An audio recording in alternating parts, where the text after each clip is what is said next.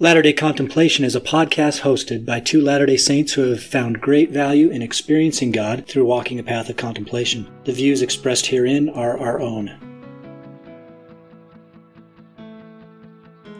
Hello and welcome to Latter day Contemplation. We're your hosts, Christopher Hurtado and Riley Risto. Latter day Contemplation started as an exploration of contemplative practices from many traditions to enhance our discipleship of Jesus Christ. We're by no means experts in the topics we discuss, but what we have is an openness to questions, a hunger to discover truth wherever we can find it, and a desire to share in the transformative life of inner peace. We love that you've joined us, and we hope that you find value in this community. Welcome back to Latter day Contemplation. I'm Riley Risto. And I'm Christopher Hurtado. We've been talking about doing something on the shadow for years just because we've always enjoyed the psychoanalytical side of this personal journey and both of us interested in Jung, and we we all met us three, and I'm informally introducing our, our friend here, Morgan Aldis, to the program. But we we all three met on a site that's kind of dedicated to psychoanalysis in some respect. Anyway, we have decided to bring back Morgan Aldis to talk about this topic of the shadow and maybe some of the religious, spiritual development path implications of looking into our own shadow and working on that. So, Morgan, welcome to the program. Thanks. It's great to be back. Morgan, tell us a little bit about what you've been doing for about the last year since we had you on the program.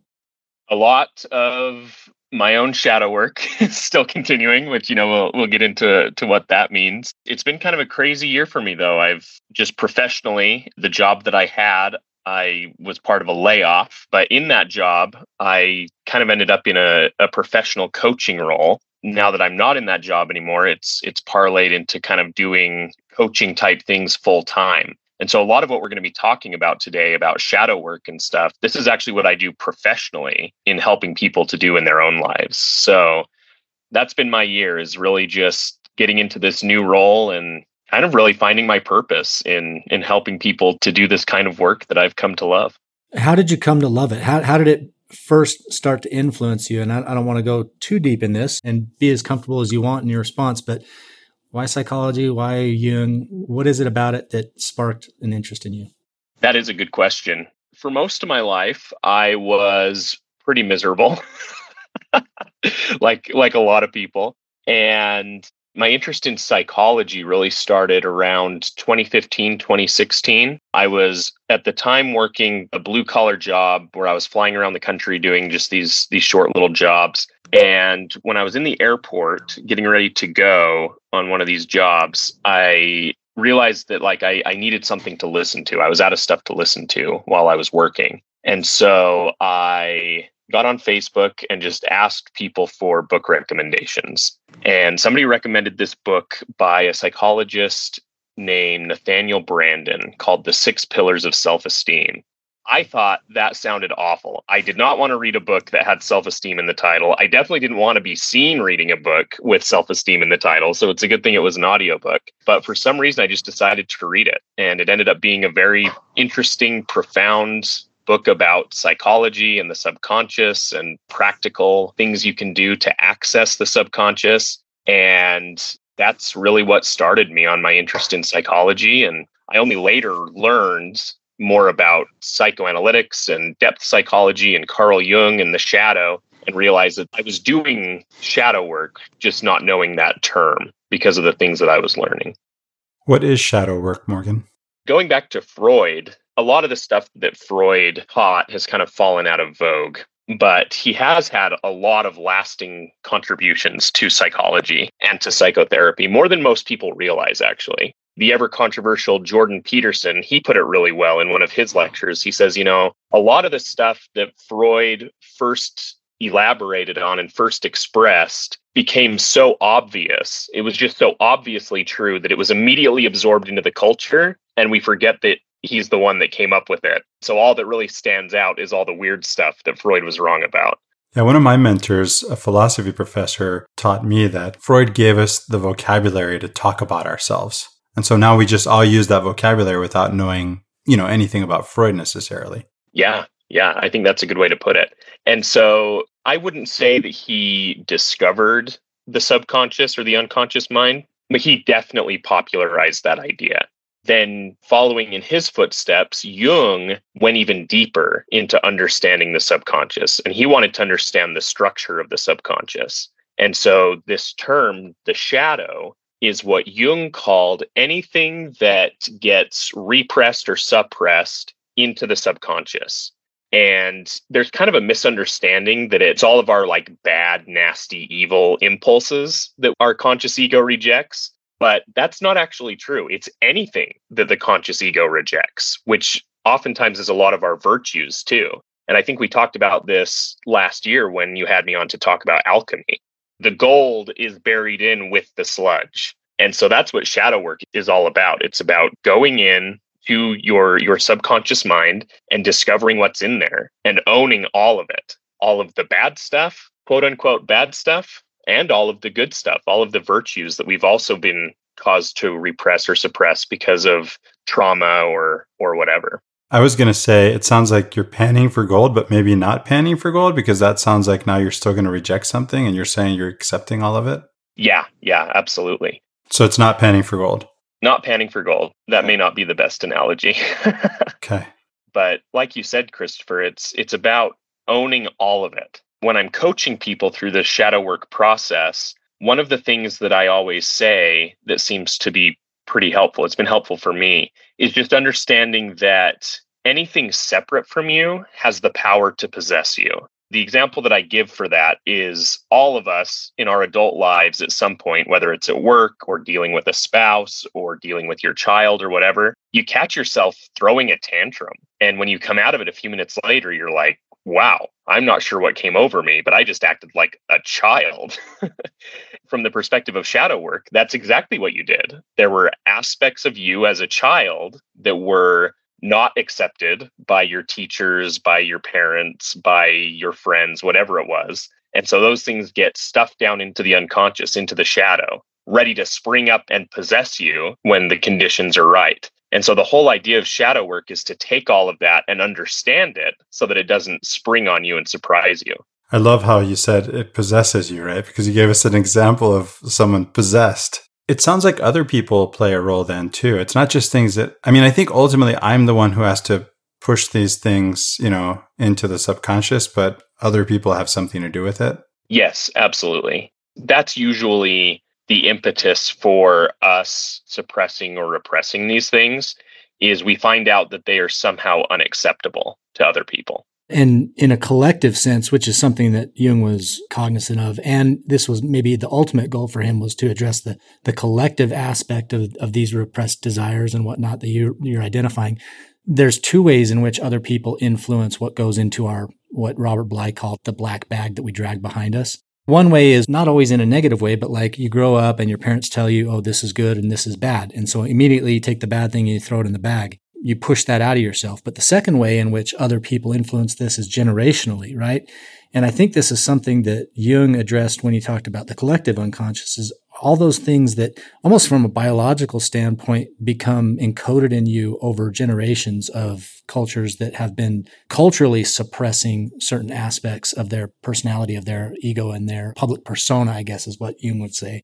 There's a couple ways in which what ends up in that shadow or that bag, that black bag we drag behind us, there's a couple ways that other people influence what goes in there. And there's like level one of addressing your shadow is obviously the, the more immediate cause of the, the shadow, meaning, you know, it might be your parents or those around you that are forcing things back there. But the ultimate goal, it seems, from a Jungian perspective, is to take individual transformations, add them all together through a more collective identification of how shadows become what they are, and over time be able to generationally heal, collectively heal as a result, right? Yes, absolutely. The generational stuff is is huge, especially like your main audience, people that are part of the Latter-day Saint tradition. There's a lot of cultural baggage that comes with any close-knit group, including ours. And so there's a lot of shadow work we need to do, you know, relating to our own faith tradition. So now other people are coming in in another way too. So it's not just that I'm doing shadow work on myself, I'm doing it in some sense for Riley says generationally. So this could be something to do with my own family, but it's also collective in the sense that, as you mentioned, Morgan, I have my faith community and it has its own shared issues in that way. And then all of us are connected, right? Mm-hmm.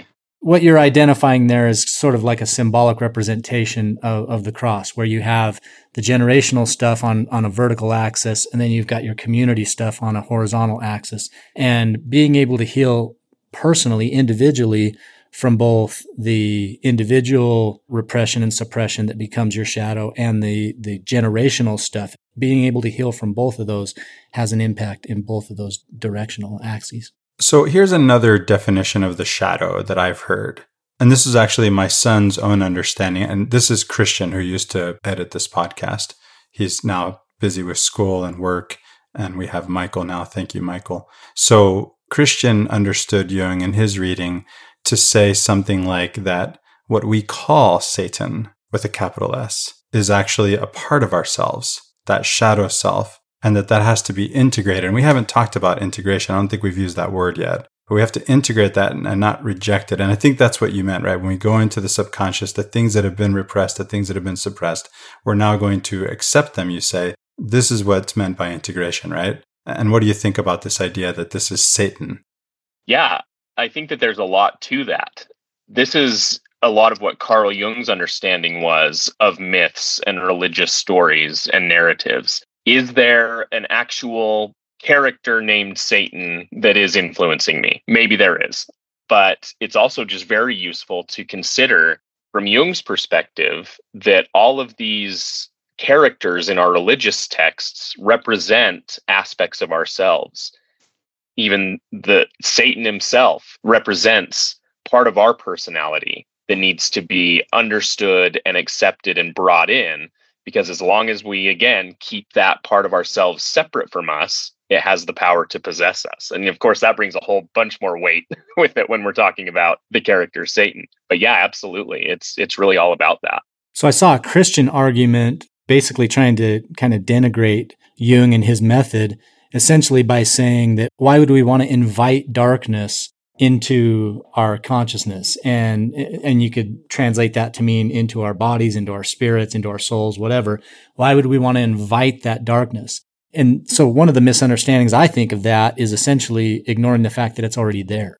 It's essentially saying that darkness is out there and we're accommodating the invitation of darkness within when in reality it's like we're kind of doing the opposite. We're recognizing it within so that we can deal with it outwardly.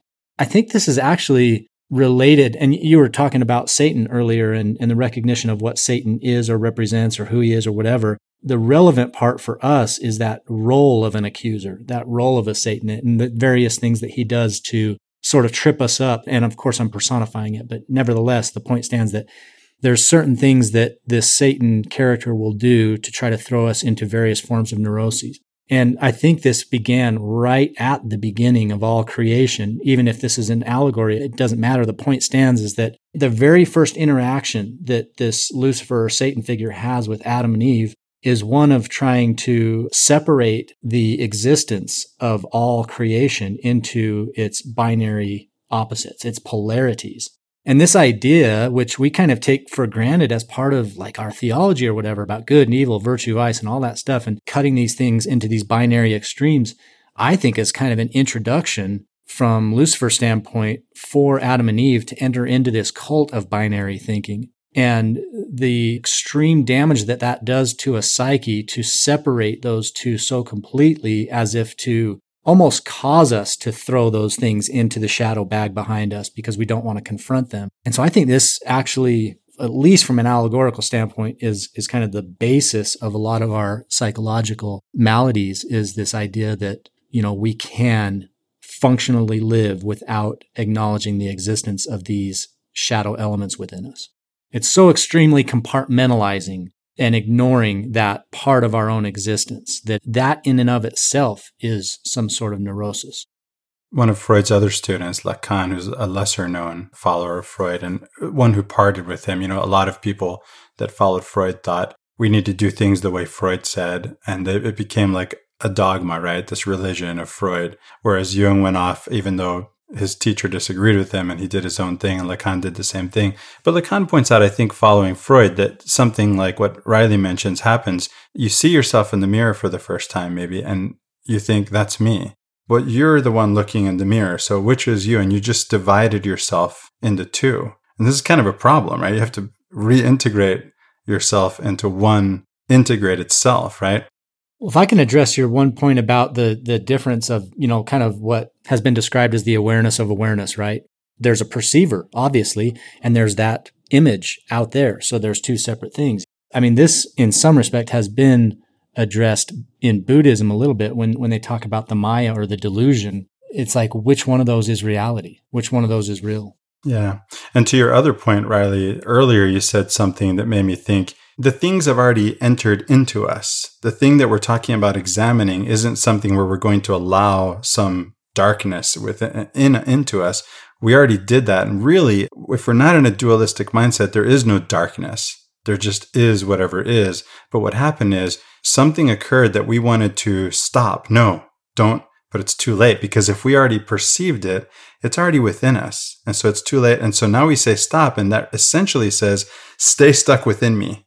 Well, that's an interesting take on it because I think it relates back to that garden myth again when they partake of that fruit of the tree, and that essentially opens their eyes to the full possibility of, of humanity, both, you know, both extremes and everything in between. That essentially becomes the great test just knowing that those things all exist out there. And then over your lifetime is that transformation or that transformative process of integration, which brings all things back together again. The idea that Zion is, you know, one heart and one mind and whatnot is a, it's almost a description of, of what the ideal is for the individual transformation as well, to go from a bunch of disconnected parts into a fully integrated whole and becoming one and unified.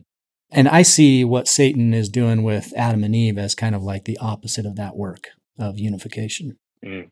Just to be devil's advocate in this conversation, for you know the average Latter-day Saint that hasn't been much exposed to the concept of non-duality, what do we say to the objection that well, if you don't delineate between good and evil, you're going to end up doing evil? how do you live a virtuous life if you have eliminated virtue as a category? I can think of several instances, and these would be hypothetical, but they probably have existed over time of when doing the quote unquote right thing has really harsh outcomes for other people or vice versa. You know, life isn't black and white. We, we really want it to be. And that's the way in which we kind of measure grades or degrees between the, what we might, you know, see as polar opposites. But in reality, living this life challenges you to think deeper than just black and white. Because if that's your whole approach to everything, it's going to get thrown for a loop when you're confronted with a really challenging, difficult circumstance that doesn't seem to match up with black and white so easily. As an avid reader who really stopped reading fiction a long time ago as a as a child, and has gotten back into it recently, I really see the value in novels in creating this space where these kinds of not so black and white issues can be explored. I've been a fan lately, especially of of reading Russian novels, and they do such a great job of outlining a circumstance or situation that, that does not conform to a binary, or doesn't at least make a binary judgment about something convenient.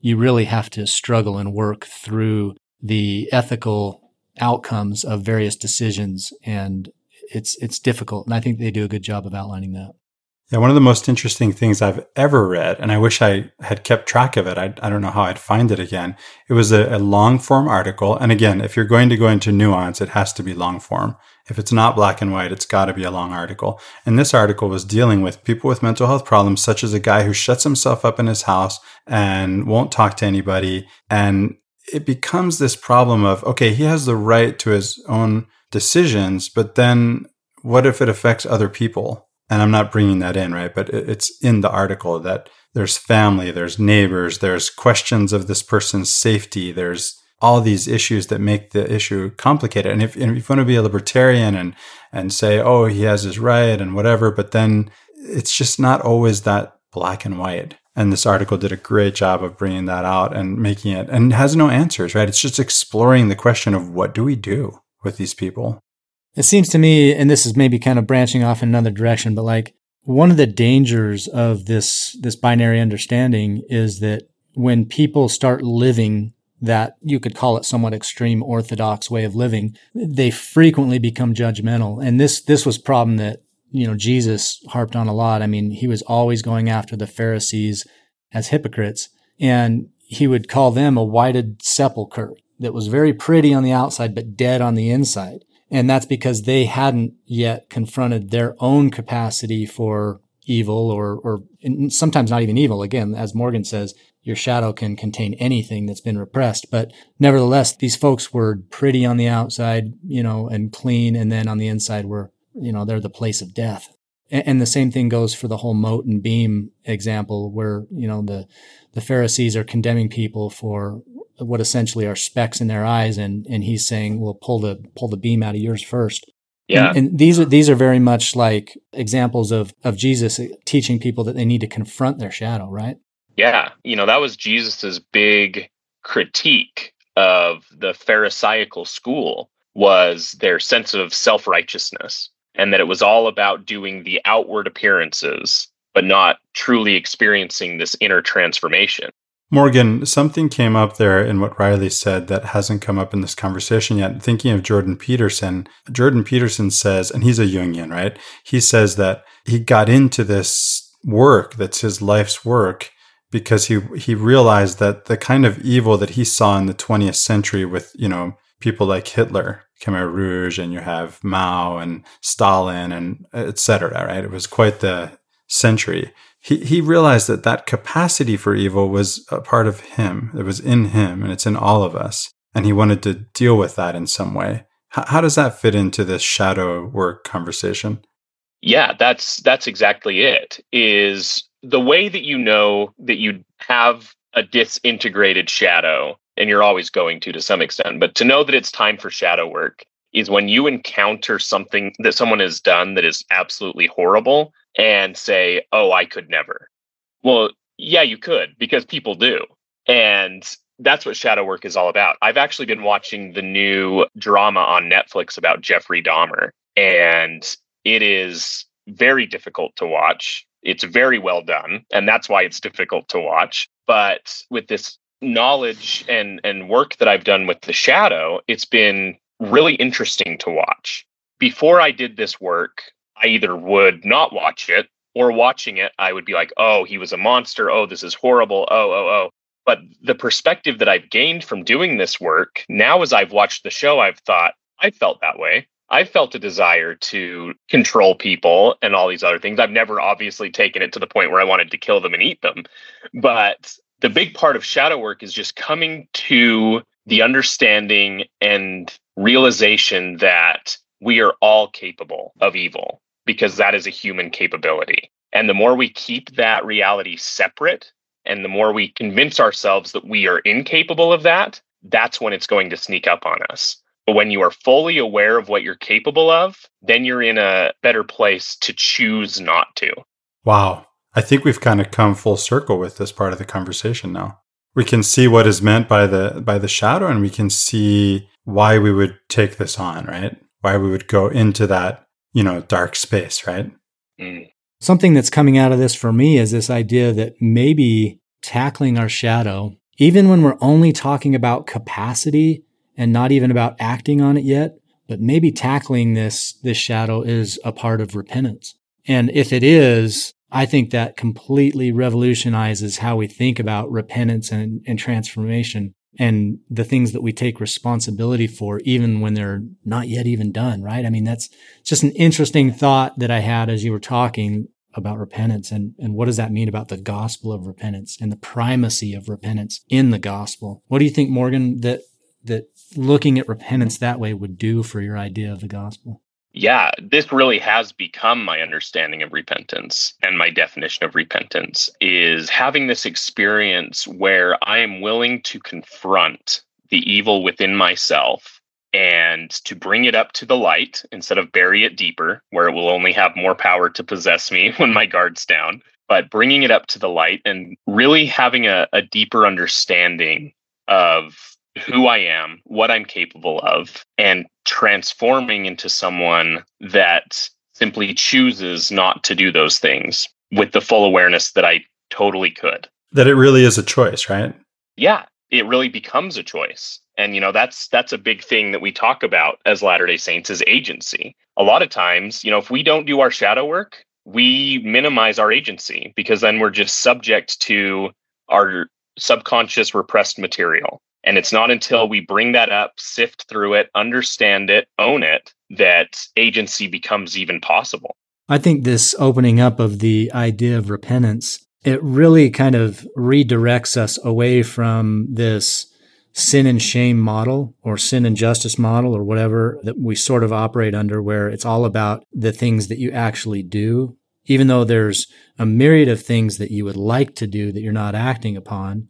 It's sort of like what Jesus was talking about when he said, It hath been said of old that you shall not commit adultery. But then he redirects people, his disciples, to this idea that even if you're just lusting in your heart, you've already committed adultery. He's speaking to people who haven't integrated that aspect of their personality where they, they desire and they lust. They're not addressing it. And that's part of this repentance model, which is just interesting because for so long, at least I'm having sort of a personal revelation here where so long repentance has only been necessary in reaction to some sin that I committed that I committed an act, that I actually did something, had nothing to do with unacted upon ideas or thoughts or motivations within me that I should also repent of. So for me, it, it kind of it increases the importance of repentance in the gospel plan to think of it this way. It, it's way more proactive than reactive. I'll say that, if nothing else. Yeah, absolutely. That really opened up something for me too, man you don't have to have done something to need to repent. This process of repentance then becomes this process of, well, I mean, if we're going to use the vocabulary we've been using of, of shadow integration, right? And of becoming this whole person that has all of these things as a reality that's that's confronted and understood and accepted and that choice again is is fully available and and being made and used right that you're you're using your agency the other thing I think this does is it sort of levels the playing field a little bit because there's so many people who are victims of circumstance and I'm not. Like I live in a very easy place and I have life is fairly easy. And then there's a whole bunch of people who don't have those circumstances. And so it's almost the circumstantial stuff that puts them in a position of acting upon impulses that I share with them, if that makes sense. It's like, okay, I'm in this position, I have this impulse.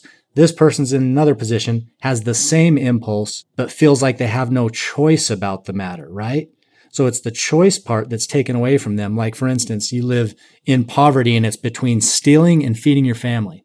I don't have to make that choice. By saying that, I'm really not even addressing the ability or the capacity that I have within me to sin for the purpose of feeding my family. Essentially, I have to admit my capacity or see my shadow even if I'm not acting on it. Because I'm not in that other position, I need to be proactive about my repentance. Just because I'm not actually acting on all of these things doesn't mean the capacity isn't there. I'm I'm trying to level the playing field between me and another person who's in tougher circumstances essentially. Yeah, you have just as much reason to repent as as the other guy, right? Although it may be easier for him to see that, you have to go out of your way as you're doing here live, right? I mean, it's happening and you're realizing this. Yeah. This reminds me of a book my daughter was assigned to read in her first semester of college. I, I read it with her, The Other Wes Moore you guys heard of it? The Other Wes Moore And the guy who wrote it, his name is Wes Moore He doesn't realize until he does, and that's why he writes the book, that there's this other Wes Moore They're both growing up on the same streets of Baltimore during the crack epidemic in the 80s and 90s. And one of them, the author, has all of these, you know, accolades and successes and you know is the one writing the book and has this great career and the other one's in prison. And at the beginning of the book wes moore says i don't mean to imply that the day that he killed that there was more than one victim on that day. The only victim was the person killed. And i thought after reading his book i thought i wonder how disingenuous he was being when he said that because the book does a really good job of subtly making things less black and white and and you wonder if there really was if there really were two victims, right? If, if the other Wes Moore was also a victim of circumstance in some sense. I found a quote the other day by Alexander Solzhenitsyn, and I'm going to paraphrase it because, well, it was long and I don't have it in front of me. But essentially, what he's saying is he's like, I, I used to view, you know, robbers and murderers and all those people as being evil. And then I was put in a position of, of being punished for something I didn't do. He ended up in the gulags, right? And he said it was only on a prison mat that I started to understand and explore this idea that I had goodness in me. Only on the prison floor. Because it was at that point that like all the circumstantial stuff was actually confronting him. Before that, when he was in his own privileged position relative to his new accused position, he didn't need to do that work. And so he didn't realize not only his capacity for evil, but his capacity for good. It was only in the prison cell when he was being punished for the bad that he understood the good, the capacity for good too. I thought that was interesting. Yeah.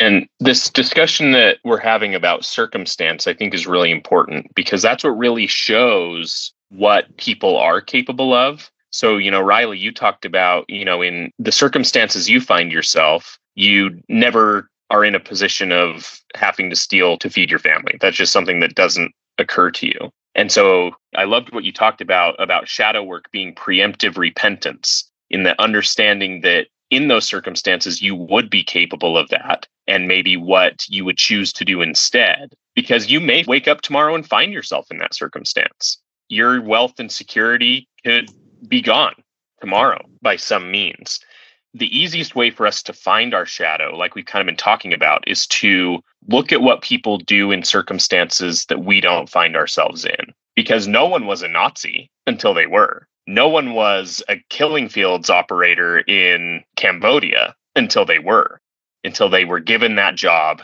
and found themselves in that circumstance. And so shadow work is really the study of humanity and it's a study of human capability and understanding what any mortal is capable of, every mortal is capable of to some degree or another. And so shadow work at its core is really just studying and understanding the mortal condition, accepting that, owning that, that we are part of that, that we're not in any way separate from it, and then making our choices ahead of time, I think is a, a big part of it.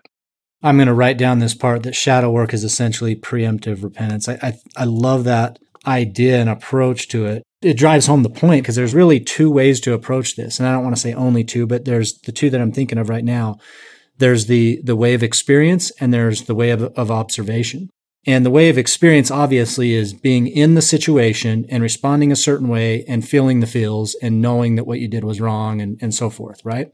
And the way of observation is essentially seeing someone else go through that process and recognizing the capacity within you, which is what you said, Morgan, right? Is seeing in a in a, a Nazi sympathizer your capacity to also be a Nazi sympathizer because you're just not in that position yet. And so that is a great way to look at it. I think most people can relate to the idea that the things they have experienced that, that taught them those lessons, they can be almost equated to observing other people make different mistakes and seeing your capacity in that.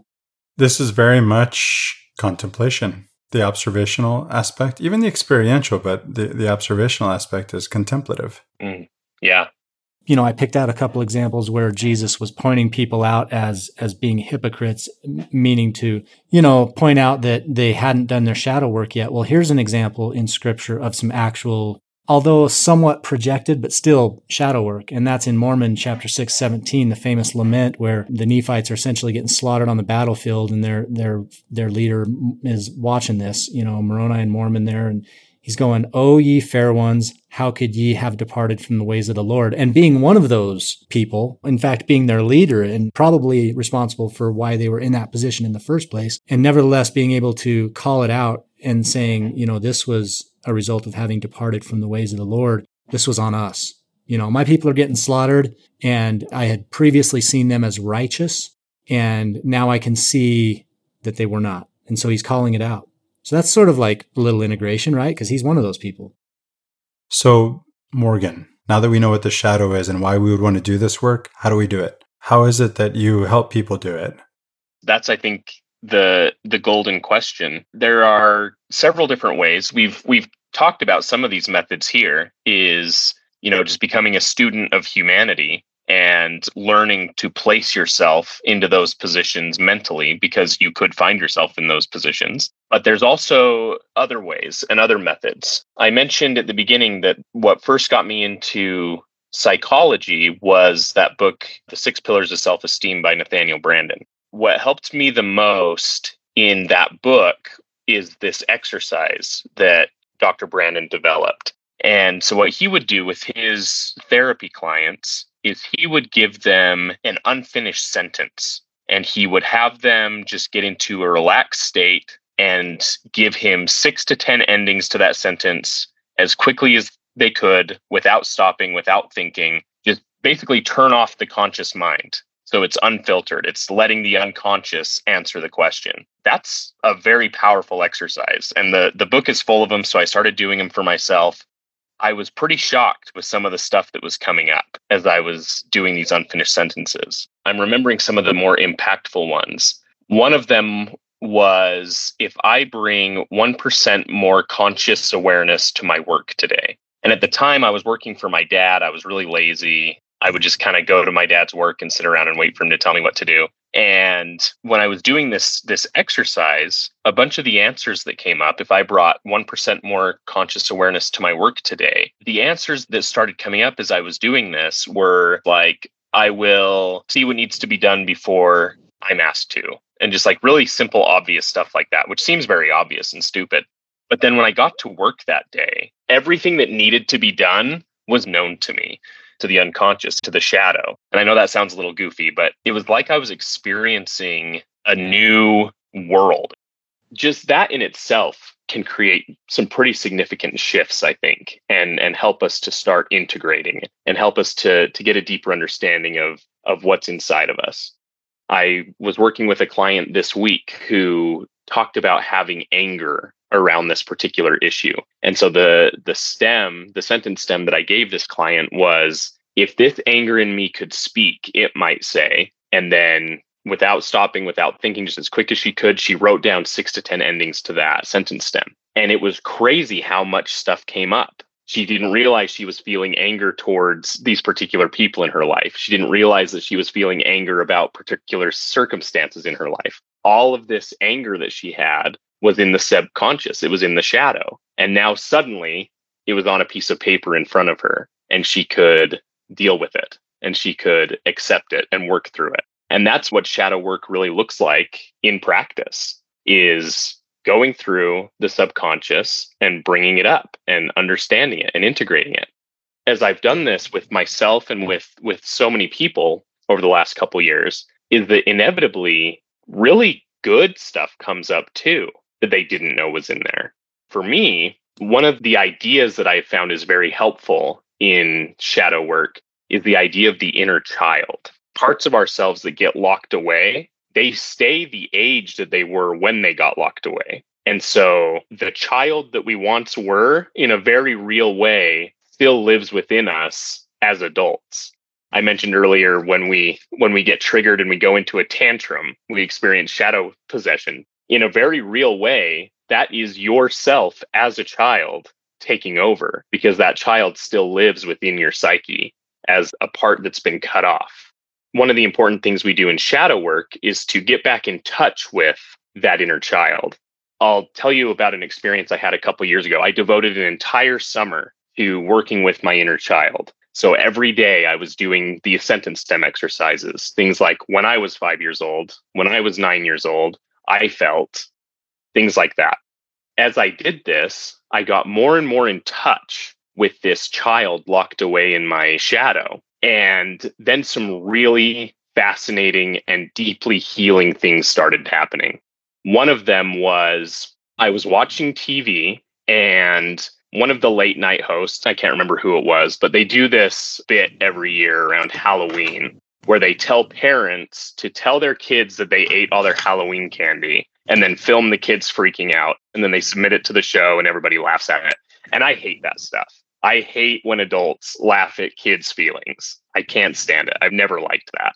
Some of these clips came up on YouTube or whatever, and I was just so angry. And I was just saying, like, I can't believe people do this. I can't believe in this day and age, people still think that this kind of entertainment is okay. And as I got more and more angry, I suddenly heard, and this is going to sound crazy, but I literally heard a child's voice from inside of me say, I get angry so I don't get sad. And as soon as I heard that, I experienced this emotional shift and all this anger disappeared and I just started sobbing like a baby.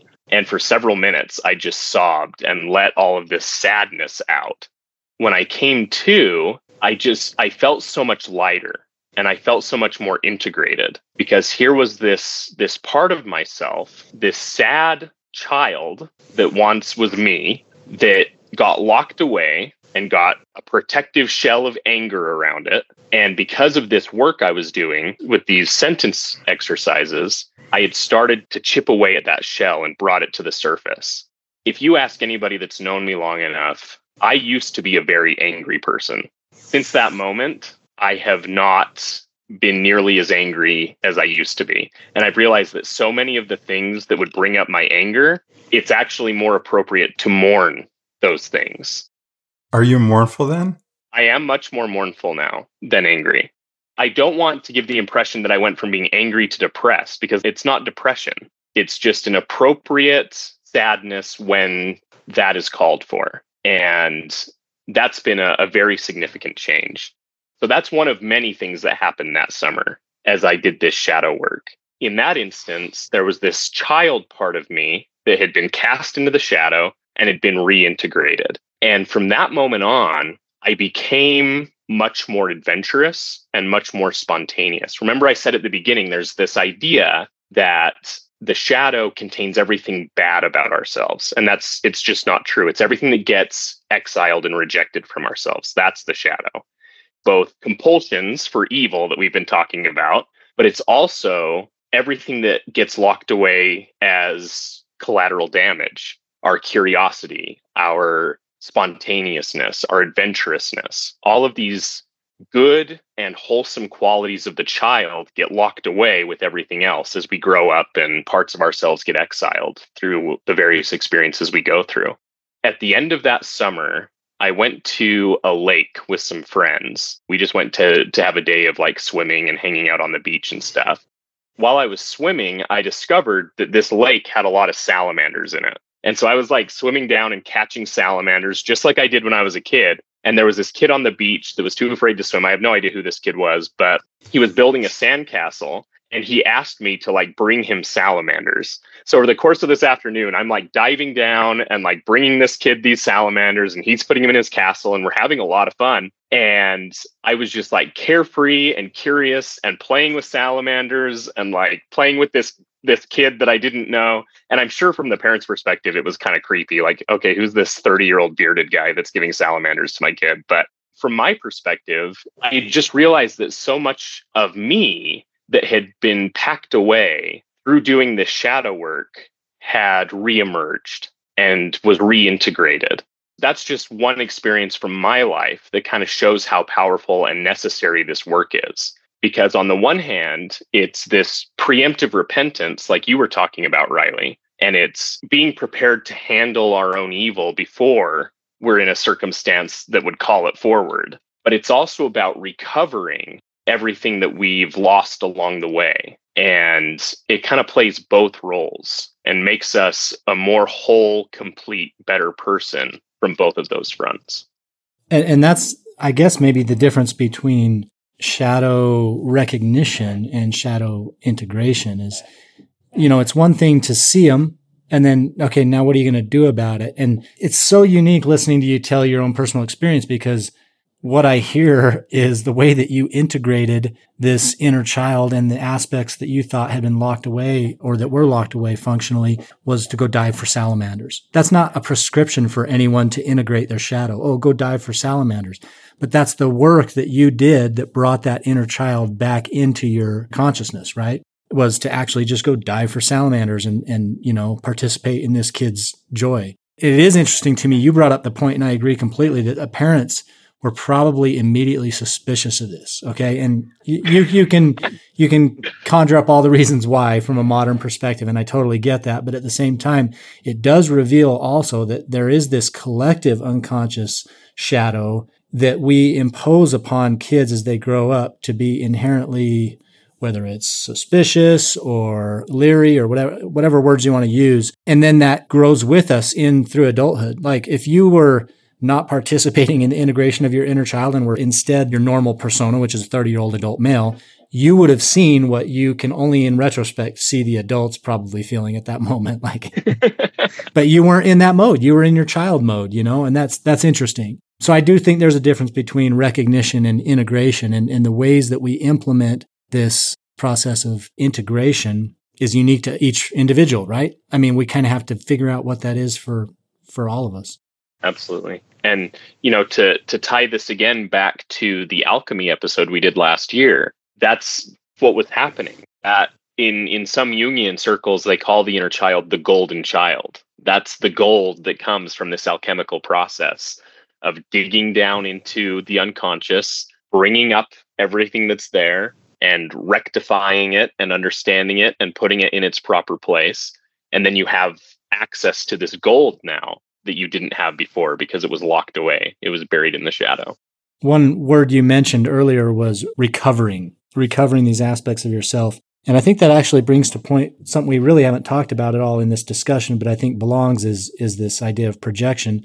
And I don't want to completely change topic, but I want to bring out the idea that when you recover something, it can either be because it was exiled into somebody else, you've projected that aspect of your unconscious into somebody else, or you're recovering it from deep within in a place where it had been hidden away, you know, that inner sanctum. Yeah.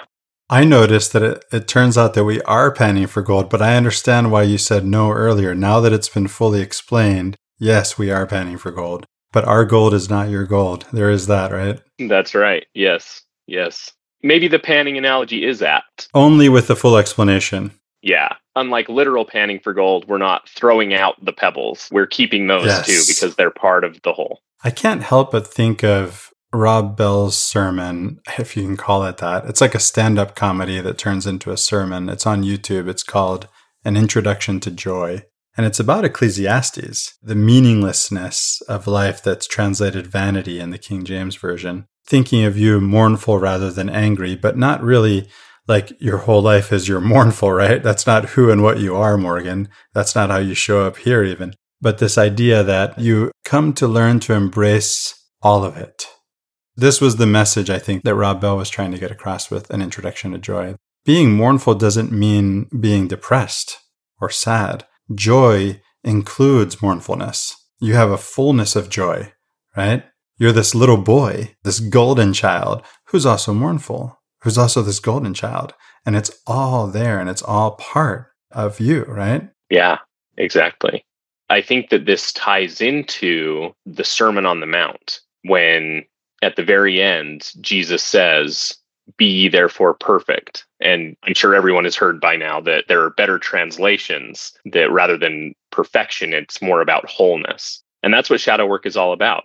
Like was said earlier, it's not about inviting darkness into our lives. It's about defragmenting the darkness that's already there so that it doesn't take over us anymore and we become one whole, complete person. I think that you were on Morgan when we talked about the alchemy of beatitudes and we started talking about the temple ritual and how really the at least from a mystical perspective the temple liturgy is about uniting the opposites into one great whole and and seeing them holistically and you know they're represented by perhaps a divine masculine and divine feminine but really the the culmination of the entire temple liturgy and worship is in that sealing room where the masculine and feminine come together which can easily be seen as the binary parts of any described virtue or or personality trait. So you know whether it's light and dark health and sickness virtue and vice male and female whatever it is the integration of all of those parts into one great whole is kind of that work of inner transformation that's symbolized in the temple no Yeah, absolutely. well, Morgan, I think we're coming up towards the end here and some great insights, especially for me, thinking about this process of repentance. And, you know, it's been pointed out many times on this program that the LDS dictionary definition of repentance is a fresh view about God, ourselves, and the world. And I think this process of integrating our shadow is really the process of seeing the world in, in this fresh way, this new way. It gets me somewhat excited to start doing a little more shadow work, not just on the things that I've done, but on the things that I've felt or been tempted to do. And can't help but consider as well that the temptation of Christ may have been him seeing his shadow, you know, and not to take it in another direction, but it just seems like, you know, that there's a correlate there. So Morgan, sure appreciate you being on the program. Anything else you want to say about either what you're doing or how you might be able to help others who are looking to do some of this work on their own? Yeah, absolutely. So, like I mentioned earlier, over the past year or so, I've kind of explored this opportunity to help people with their shadow work and to be a coach through the process. Where that has ultimately led to is I'm actually in the process of joining an established coaching practice. We'll we'll put the website, it's called Everyday 7. It's the numeral 7. We'll put the website in the show notes. Like I mentioned, I'm in the process of joining. As of recording, my bio and schedule is not up on their website yet, but it will be soon. If anybody's interested in just having a chat with me and seeing how I can help with this process of integrating the shadow and gaining all of those benefits of enjoying a more holistic and balanced and whole life, I would love to talk to you. So you'll be able to reach me on the Everyday 7 website soon. As of recording, it will be soon. Perfect. We'll make sure to add that to the notes. Well, Morgan, I hope to have you back on the show soon. Let's not wait a year. Absolutely. I'd love to be back soon. Thanks for joining us. Well, thanks, Morgan. And for Latter day Contemplation, I'm Riley Risto. And I'm Christopher Hurtado. I hope you have a great week. Thanks, everyone.